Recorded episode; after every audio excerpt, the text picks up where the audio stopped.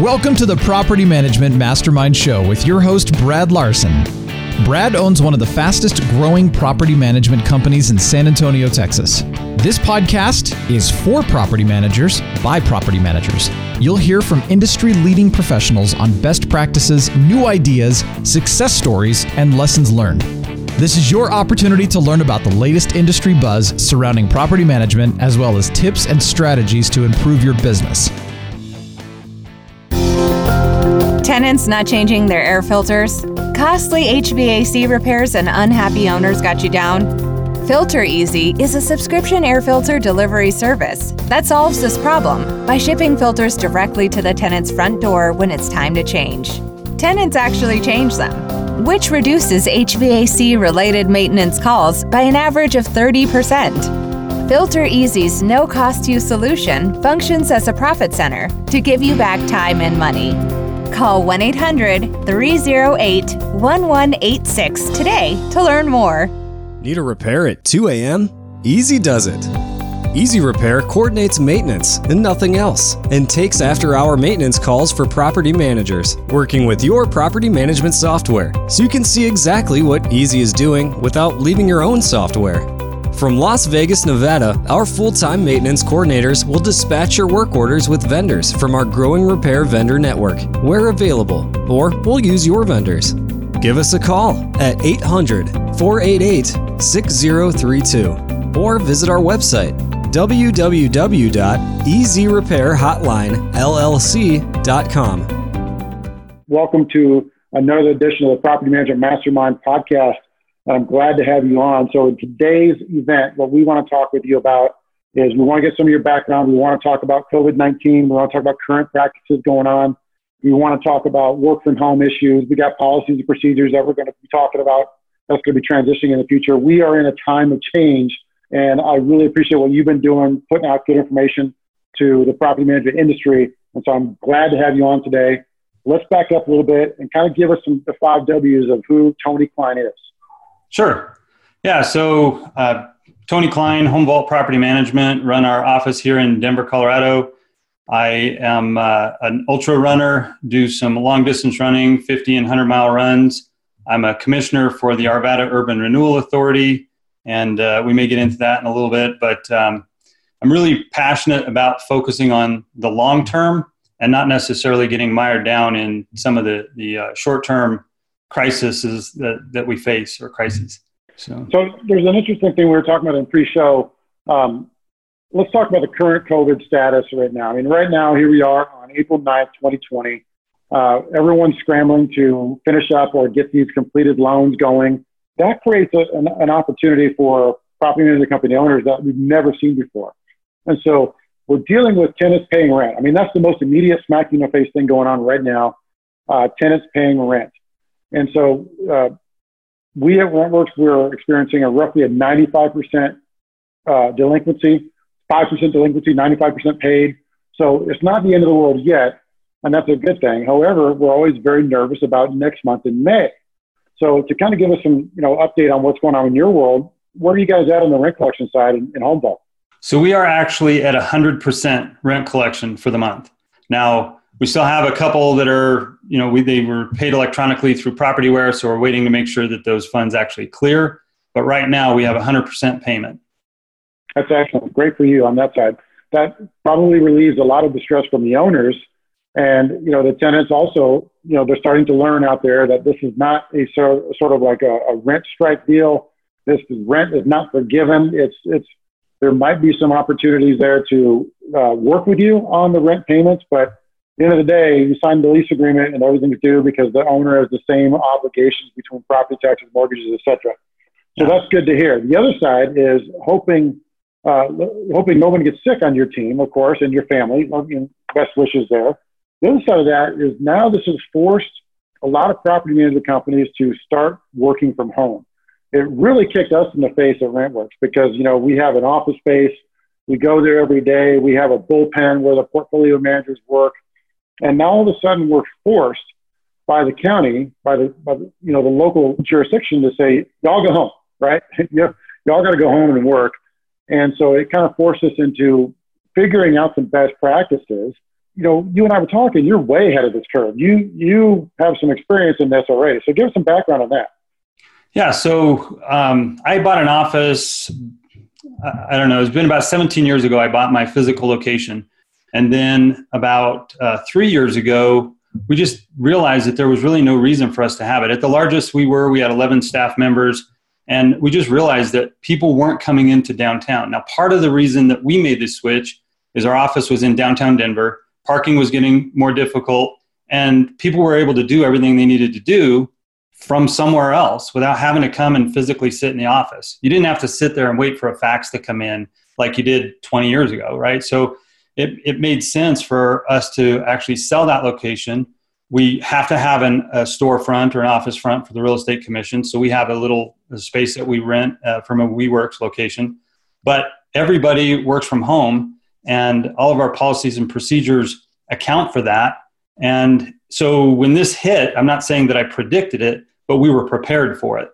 So that's really what I want to dive into because as we talk about best practices, policies, and procedures, you've done this out of well, you did it a long time ago and you've been going through it now for some time. I mean, I've talked with others like Mike Nelson who attempted to transition to a work from home scenario. And there was KPIs and all this, you know, risk and reward stuff that his team members had. And at the end of the day, what they were finding was people were more productive in the office. Okay, I've heard this several times. I've heard IBM doing big things where they're trying to get people to work uh, from home and they try all kinds of techniques and it just that doesn't work. So what we're we're going to have to potentially figure out is a method to get to a point where we get satisfactory and good work out of our teammates, team members from a home location. Um, it's, it's, is it an 80 20 rule? Do we expect 80% of their, of their productivity from a work at home location? But they're safe, they work from home, they potentially can get things done at their own pace, they have a happier work environment. Uh, really kind of some challenges here. Now, you've gone all through this, and I talked a lot about that we were forced into it. So it's kind of like, oh crap, we got to figure it all out. Now you you've done it in transition under you know normal life circumstances. Kind of spend some time on that and talk through how you challenge, got through the challenge of working from home, hiring, firing, supervision. I mean, all that stuff. You spend some time sure. on this. Yeah. So so Brad, you know my history and my background about uh, my illness and when I got sick, but I know a lot of the listeners might not. So I'm going to touch on that just for a second. But when I first started my company, or when I first bought my company and, and I started running it, um, and this was back in 2000, I was a really big control freak. Like I, we had kind of an open office floor mat, even though you still had your own cubicle. There were open air, there was no doors, that kind of thing. And so uh, I, I would listen to conversations and I would go around the corner and say, well, who were you talking to? What, what were you saying? And why did you say it that way? And you should have said it better this way. And I'd be able to just shout across the room to our accounting department to ask a question and I had to touch everything. And then when I got sick, I was out of the office for about six or eight months. And this was back in 2006. More, you know, I would still go into the office, but realistically, I was out of the office more than I was in during that time.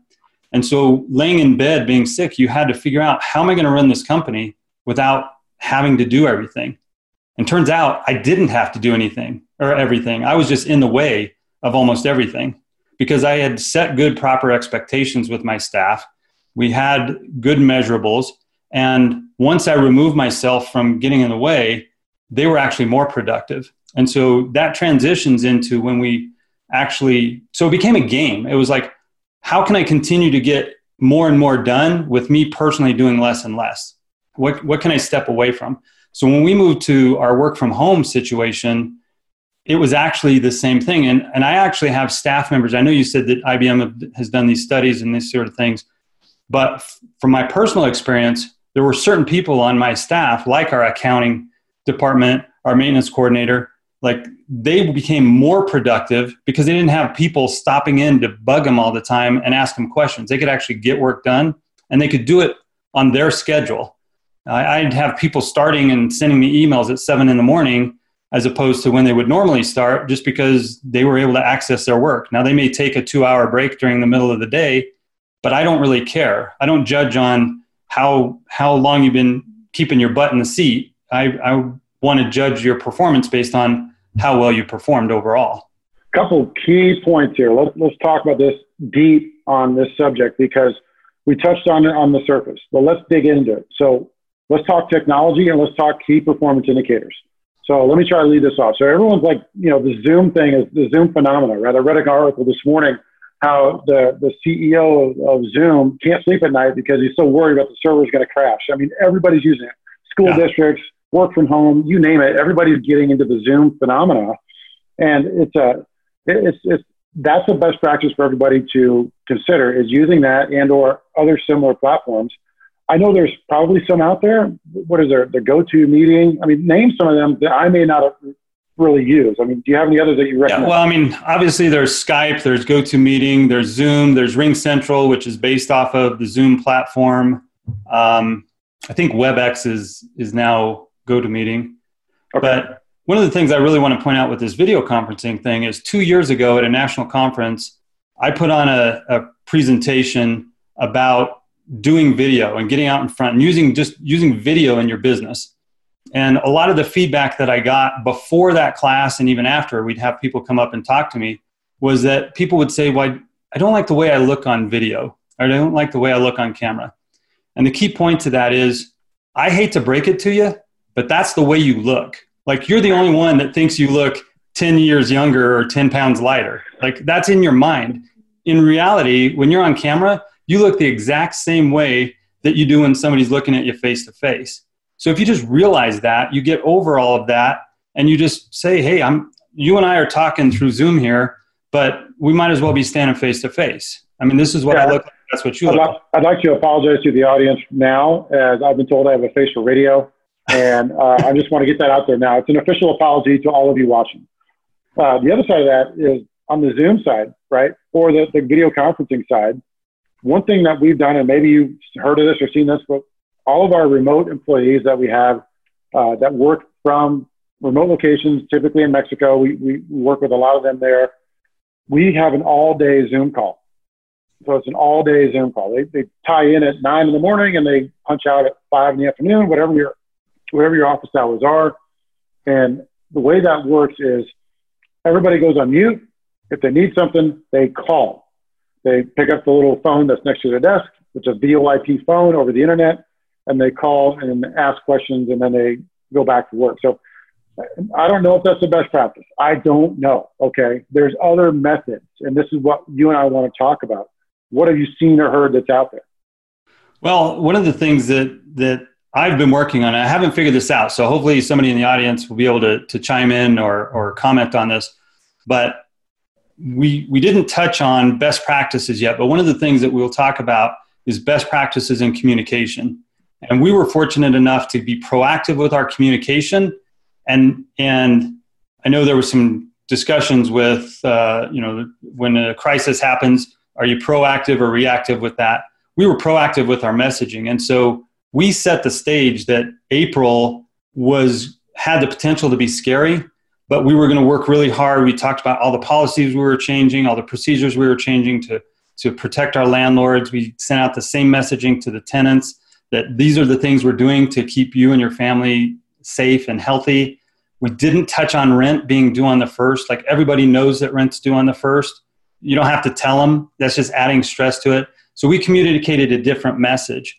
And in part of that messaging, one of the things that we were working on pre COVID was that I really think that very soon most websites are going to have a tab, and we've just been calling it front desk. And when you need something, it's like going to the front desk of a hotel. People are expecting concierge service. So you click front desk, video pops up, and you're talking to a person. You want to submit a maintenance request. We're not forcing them to go into Property Meld or Propertyware or AppFolio or whatever your system is. That person is taking your request right there. I think expectation levels from our clients and our tenants are going to be changing so drastically, and even more so now that people are used to this video or becoming used to it through through uh, our current crisis that that is going to become an expectation. So I haven't I, figured out the implementation, but it's coming. I love it. I absolutely love it. Uh, my mind is spinning on that one because it's called front desk. So yep. essentially, you're saying that someone someday this is all going to happen to potentially a lot of us. Is there going to be a button on our website, just like where you're walking through a virtual door into an office space, uh, you know, EXP did some stuff like this. They've got some virtual platform stuff in their real estate platform, but it's very, very cumbersome. I could imagine uh, video pop up and somebody's, you know, they turn to the video and say, yes, how can I help you, Tony? You know, yep. thanks for popping in. And you could make them enter in a name and a phone number, let's say, or an email or something, so they could video communicate to yep. somebody in that front desk and get those issues solved. Like, hey, I submitted a work order request a day ago, just wanted to follow up, you know, what's going on? Okay, Mr. Cline, thank you for popping in. Let me go find out the work order request. I'll get back with you here, you know, in a few minutes, or have your PM call you or whatever. Right. Now, I'm not really talking cool about I'm not talking about the SEO component of a website. I know there's a lot of technical stuff that goes on beyond that, but I actually see websites becoming simpler and simpler to where you're not forcing people to go and look what they're looking for. You're going to have a somebody that can be on that, that video screen with them and just talk them through where it's at or send them a link through their chat or whatever that pulls that up. So I, I really think it's going to be like going into the front desk of any store, any hotel, anything like that, and asking for what you need, and they just help you get there. Yeah, I think that's some of the stuff we're seeing in the AI world, the artificial intelligence with the bots, you know, on the chat bots. So we're starting to see that, but yeah. it's it's you know, who knows how how much is that going to get developed, and then who knows how many people can actually implement that. But it is coming, and I love that technology. Uh, the other side of that is, you know, back to the video messaging. So I've been, you know, banging this drum for a while. You've probably heard me talk about it. We we use BombBomb quite a bit and so we tend to send out video messages. Uh, I don't mean to say tend. I mean, we force our team to send out at least five per day per team member that are forward facing. So the portfolio managers, the leasing coordinators, uh, the maintenance coordinators, they send out at least five BombBombs per day. And what we see is the result of that in fewer complaints, higher, re- higher rewards, uh, makes people more endearing. I mean, there's an endless number of benefits and that platform is not expensive, but that's a push communication. Okay. And so what we're going to see, like what you talked about, is more of an interactive communication. What are your thoughts on that? Yeah, I mean, I agree that the push pushing that communication out anytime you're delivering good news or bad news, you know, it's better to, that it comes from a person than from a cold email address or from a company, right? We, we need to make these personal relationships with our landlords and frankly with our tenants too. And what it does is it makes it more sticky. People will forgive a person if you're sending the, the, the message through video. So I definitely think that's great, but it's almost like sending an email. You can't read their, their responses real time. So somebody, you send somebody a message and you just hope that they, they understand it with the intention that you're delivering it. But with the two-way video, um, I think that's, you're going to see more and more of that, especially with, um, with this whole work at home or stay at home orders, it's forcing people to get out of their comfort zone and start using video. And it's it's changing habits for people. And this will this will become the norm. At least it may not be the norm where people don't ever go back into an office anymore, but this is going to be a lot more acceptable popping up a video chat and talking with somebody than it was two months ago. Yeah, I can see that coming around a little bit more, especially on a website. Uh, you know, almost like a FaceTime deal. So if you were and I, if you and I were to FaceTime, we're going to be on our mobile devices and we hit FaceTime and then boop, it pops up and you can talkie, talkie, talkie and, and do that and, and communicate with the person on the other side.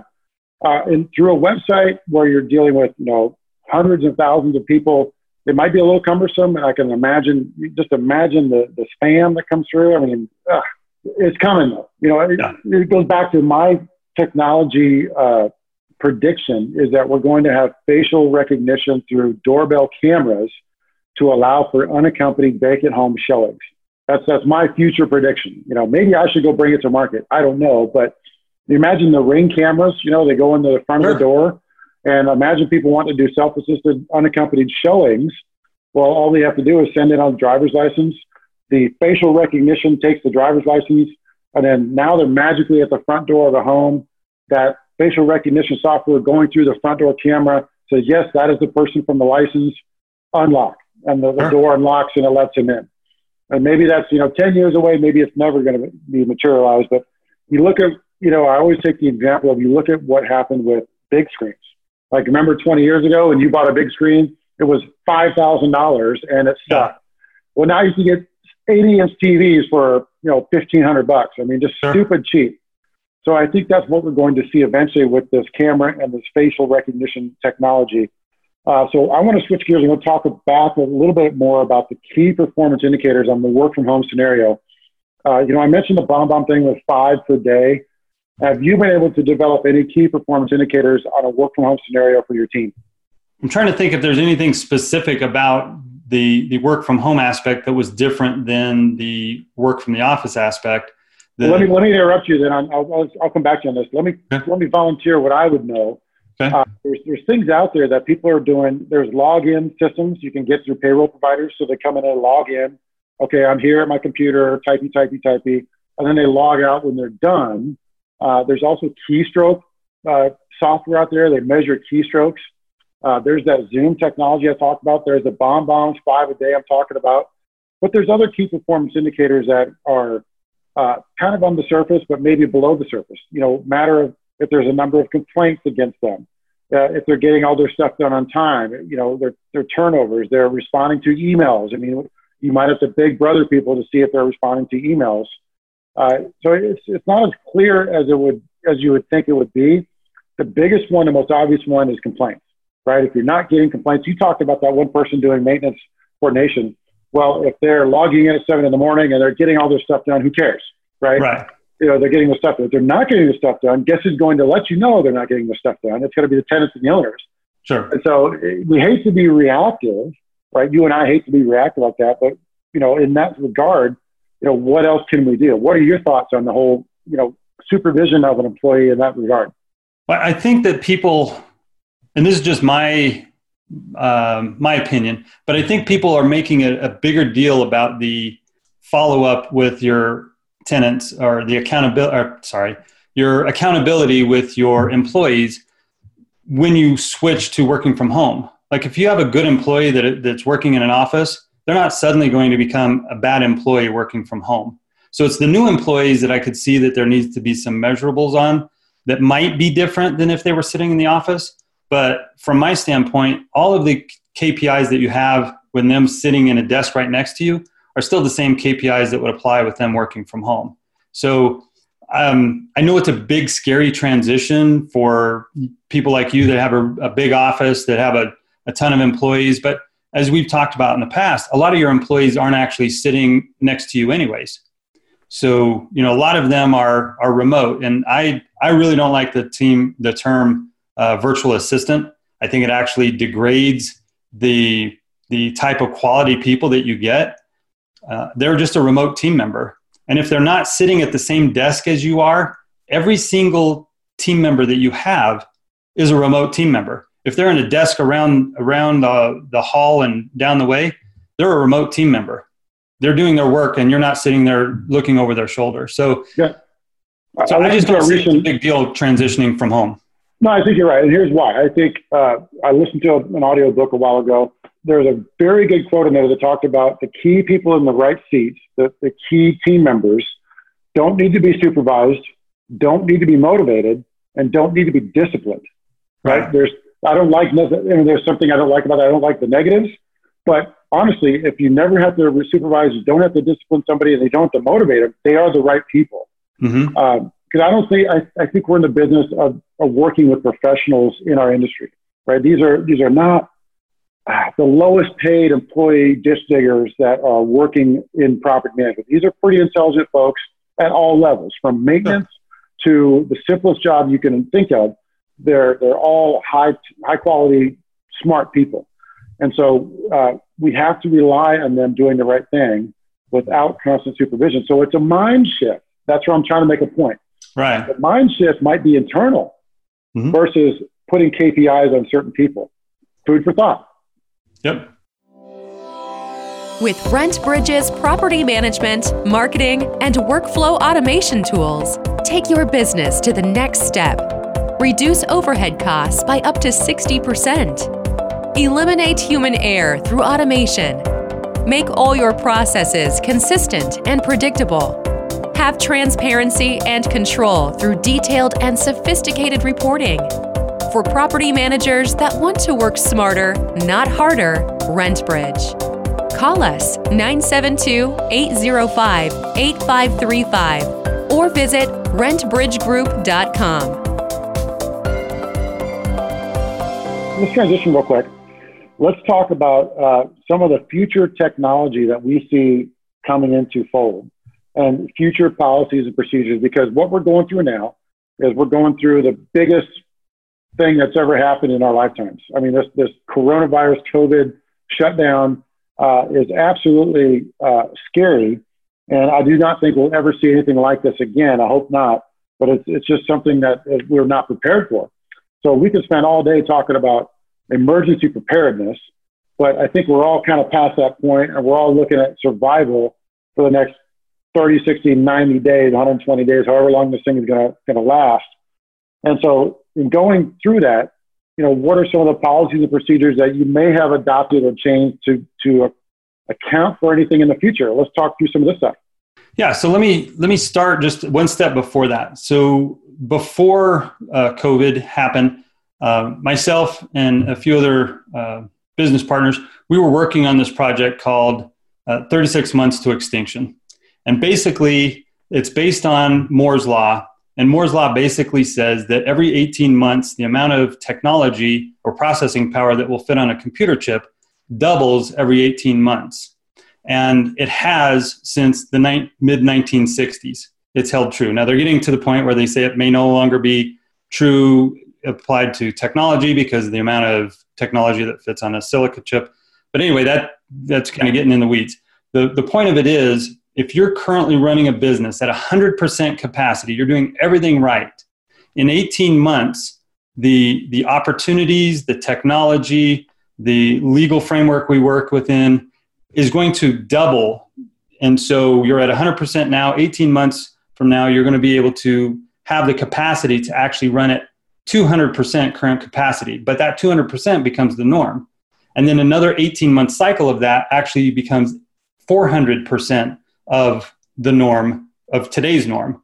So the reason I'm throwing that out there is we are not looking at what we need to do today to stay relevant. We're looking at what do we need to do 36 months from now to not only be relevant, but to be dominant. And, and this change that we're going through right now is it's never going to, to end. It's never going to slow down. We are going to be in a constant state of change. Now, we won't be in a state of change because of COVID, but the rate of technology change and improvement is improving so fast that it's now surpassed the, the human brain's capacity to be comfortable with it. So we really need to become comfortable with being uncomfortable. So now, with all of that said, I'm going to answer your question about the technology the technology is basically anything that you can imagine. I, I would put money on that somebody's already working on. The doorbell thing that you talked about, to be able to walk up to a door and provide access. The, I, I would assume that that technology already exists. They're working on how to make it profitable and how to fund it. So, you know, as, as far as the website thing I already talked about with the video on that, the uh, self showings, you know, self showings five or six years ago, people were like, well, how could you possibly do self showings because people are going to steal all your copper and you know move into the property and and now they're they're going to squat?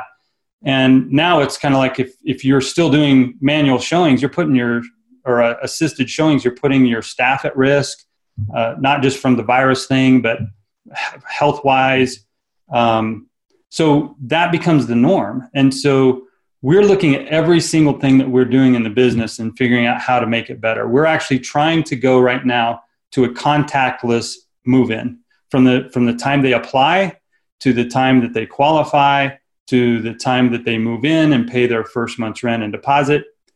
Then at that point, um, they're moved in and nobody from the team has met with them. Tony, you're not doing this yet? We've been doing this for years, brother. Let me show you how. So you know, we've been doing this for a long time, and I'm glad you come to that point. So you can apply online. You can pay your security deposit via wire. We're going to send you electronic lease document to sign. You're going to sign it electronically, you know, from wherever you are, and you do a lockbox move-in. Right. So they, they just go straight to the home, give them access through a lockbox. They access the home through the lockbox. You get somebody somebody there after that to, to do a, a walkthrough orientation with them. They pick up the sign the lockbox right then and there. They're paying rent online and the same holds true on the move out. They don't have to come to the office. They can do a lockbox move out with us. And so we, we've been doing this for years. I highly recommend it. Uh, you could charge for it. You know, you can charge tenants a convenience fee to do this, or you could just do it out, out of your normal procedures. But everybody wins in that regard, sure. right? And, and so you're going to hear the, the, the, haters say that, oh, you shouldn't do that because you don't get the opportunity to meet face to face with the tenants. Uh, you don't get the opportunity to, to, you know, make them warm and fuzzy and like you and they want to buy homes from you and all this other stuff. I get it. Great. Okay. You make points. However, uh, what you're doing is you're putting yourself at risk for, you know, having to be in contact with them, making them drive to the office, making your staff drive to the office. Also, you're at risk of potentially making yourself uh, ask or excuse me answer bad questions sure. because if, in my opinion if they're reviewing a lease agreement in front of you and they ask you a question you're giving them legal advice. They're looking at a legal document. So if you ask a que- answer a question for them that's not blatantly obvious. Like how do you interpret this this early termination clause in your agreement? How do you how do you think that really works? And then tony's like blah blah blah blah blah blah. They're going to come back and say whether it's right wrong or other a year from now Tony, that's not what you told me in our meeting. You specifically told me this, this, and this, and that could have been completely opposite of what's in writing. But they're going to use it against you, and I've been in this scenario.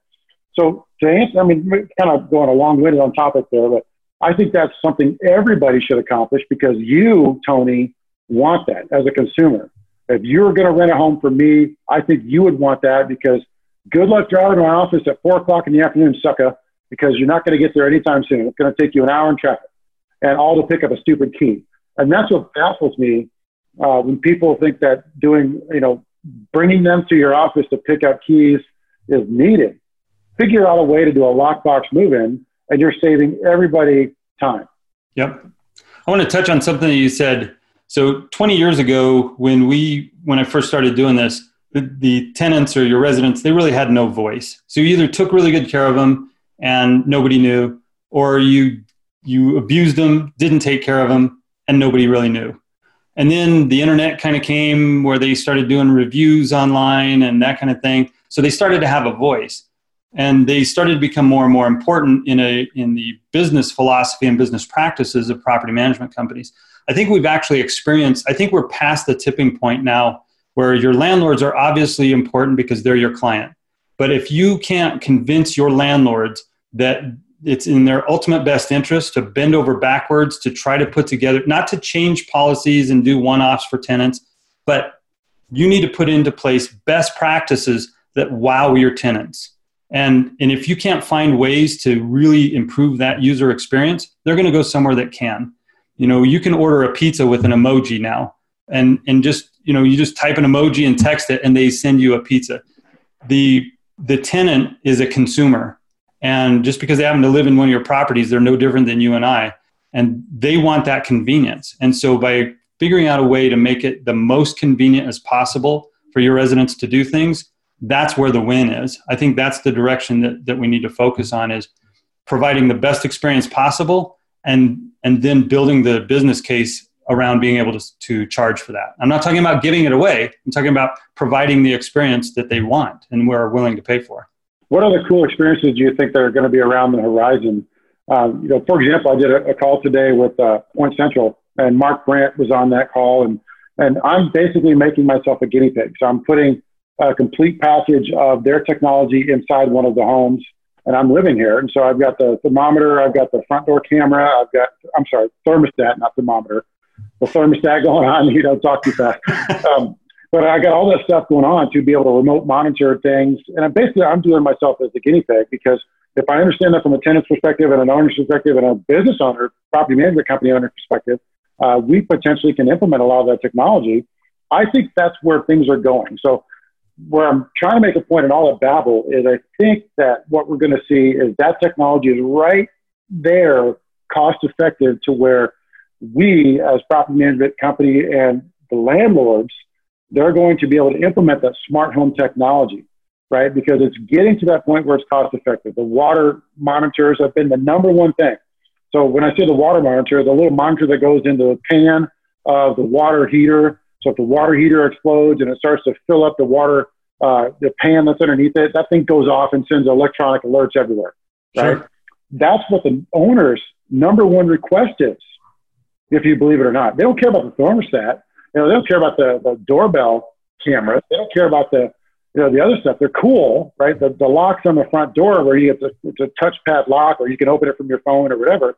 All that's cool for the tenant. But the owners, the owners of the home, love that water monitor. It's kind of fascinating. You think? Yeah. No, so go along that with that. One of the things that we've been investigating, and we haven't rolled this out just because we haven't had an opportunity to yet, but one of the things we're looking at is they actually have internet or web enabled sprinkler systems for people's yards. And you know, the, the landlords are always nervous about having a dog in the, in the yard with the grass or um, you know who's going to pay to, to maintain the yard who's going to pay for the water and if you have an internet enabled sprinkler system, we can track all that. We can track the usage. We can track the water usage. We can track when it's on. We can track if the tenant has turned it off. And you know, a lot of security deposits go towards paying for for yard work. Yeah, I got I got something even I got something even cooler for you. Um, so I've got a buddy in the pool business, and he builds pools up in Austin. And he told me one day that there is now technology, this is kind of brand new, maybe it's old, I don't know, but it's just new to him, where pool monitoring is a thing. So there's technology that monitors the chlorine levels, monitors the pool level as far as up, down, other. Uh, and then when it gets to a certain setting, and you can make that setting whatever you want to a certain chlorine level or certain you know level of the pool, bells and whistles go off, and a service call is ordered, right? And so, what are we doing right now? If you have if you have a to where you'll take on homes that have pools, what are you doing right now? You're contracting with a pool company to go there every two weeks or every week and do a bunch of samples and all this other junk. This technology is eliminating that to where instead of having to monitor and, and check a pool every two weeks, it might be every three weeks or it might be every 13 days instead of every week on seven days. So that's going to change the way people have pools with primary residences and of course rental properties because it's going to streamline that pool service. And it's something that the PMs can actually do. Like think well, of that instead of instead of having a pool service that we contract with, a property management company could actually start servicing the pools through this technology. So it, it creates another work order to where you send out a maintenance person. They service the pool with all the different guidelines. They might fill it up. They might add chlorine. They might skim it or whatever. And then they, they uh, charge it just like a regular maintenance call. I mean, how exciting is that kind of stuff? Well, that's what I was just going to touch on is that it, it creates an opportunity for another profit center or increased profits. And, it, and it's a service you're providing to both the landlord and the tenant. The landlord is getting Im, improved service because you're taking better care of their equipment, their pool, and the tenant is getting better service because you're actually maintaining the, the, uh, the chlorine and the pH or whatever the swimming pool and so both of them get a benefit. You can spin it, and there's nothing that says you can't make a profit off of two people at the same time. So That's you right. can charge it towards the landlord and you can charge it towards the tenant. And they both get a benefit. You're providing additional service, additional value. And so I'm not a fan of ticky tack fees that are just meaningless, but I do like providing additional service and additional value and earning a fee for that. Yeah, it's, it's the Mark Cuban thing, right? And Shark Tank, solve a problem. Yep. If you solve a problem, provide a good service, things will fall into your lap. That's that's really what I love by that pool thing. And I don't know anything about it. I don't know any details about it. He told me about it conceptually via phone. I thought, man, that was that made so much sense. I can't wait to see that more because I, I think that has some legs in the management industry. Because I don't know what you guys manage for pools there in Denver, but I would say, you know, a good percentage of our homes that we manage have pools. You know, let, let's call it 10% for fun. Well, that could be 90 some pools. I mean, imagine getting everybody on a contract to service their pool. That's a whole other employee. You're creating jobs. You, right. you see? So that's, that's a huge opportunity just that stemmed out of technology. Okay, we spent a lot of time on that. I do want to talk about something that's very near and dear to your heart. I'm trying to catch up to you is the PM health, right? So is, is part of what we recommend to everybody that's in the PM world, no matter what role you have, uh, we want you to be healthy. We want you to get into a system to where you're exercising, you're eating right, you're taking care of yourself, uh, because it is a stressful business. Let's not let's not dance around this. Property management can be stressful, and the best way, medically proven, is to ensure that you're getting enough exercise and you're eating right and you're getting enough sleep, and you have magical haircuts like what you have right there with the Flowbee, the Flowbee haircut. so you're a big you're a big PM health guy and you do all these fitness runs. I mean, spend a few minutes talking about kind of your thoughts on this. So we already touched on the fact that I got sick in 2006, and um, during that time, I would have traded, you know, all the money I had to get my health back. So it's it's one of those things you just can't buy. You have to kind of build it yourself. And and so when they finally got me diagnosed, uh, they told me I needed some more exercise as part of the the plan. And so in 2011, actually, I wound up. They they told me I needed more exercise. So I'm like, I don't think that's it. But out of spite, I'm gonna I'm gonna just do it. So my my very first technically run that I tracked was a six tenths of a mile walk around my park by my house and that was it. That was that was what i could do. And i did it the next day and i did a little faster. And then one day i walked eight miles before work and i called the doctor and said hey do you, you think i could run? And the doctor said well how do you feel? I said well i feel i feel pretty good. He's like why would you change anything?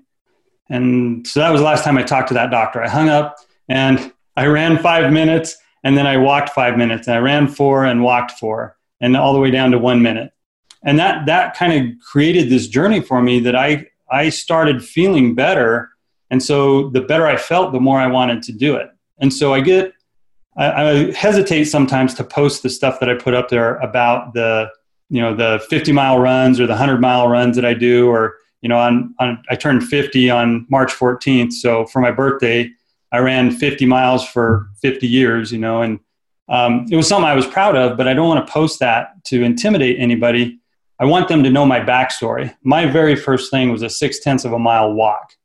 And it's so important. This business will beat you down. You can spend day and night stressing over things. And so, um, you know, there's a few of us that are on that PM Health group. It grows every day. I say a few, it's hundreds. Um, but we're all in there encouraging each other. You know, Brad and I have different diets that, that we uh, adhere to. Uh, I think you're on the, um, what's called yeah, we're doing the low carb keto stuff, and I can talk a little about that. But I want yeah. you to, to, go ahead.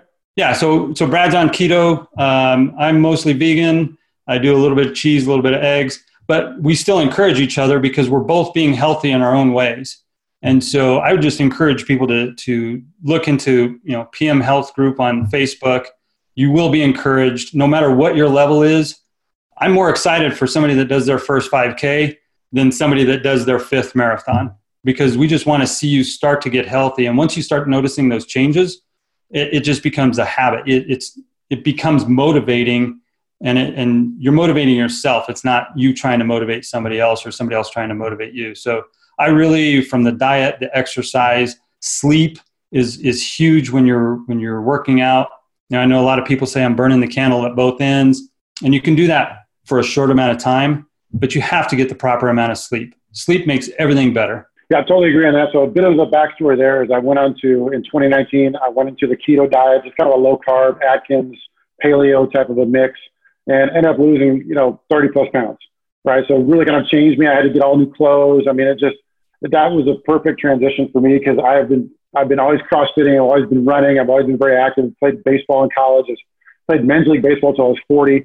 So, I mean, I, I just couldn't find that diet. And once I found it, dude, just the weight just came off and you know, it just it's been fantastic. So uh, the PM Health Group was a big part of that. The founders of that and some of the motivations I got and the people that were there to assist, that's a big part of that. I want to offer that up to the folks in the PM community to ensure that you go to Facebook and join the PM Health Group. So the other side I want to talk about is the Property Management Mastermind Marathon that we have booked. And so we're going to create a, a small group mastermind group that's going to go piggyback off of the Savannah, Georgia hard, uh, excuse me, uh, rock and roll marathon. And so that's going on November 7th, knock on wood, right? Let's, assume all this COVID stuff calms down and we can actually travel again. It's going to be a half marathon and or a marathon Saturday, November 7th in Savannah.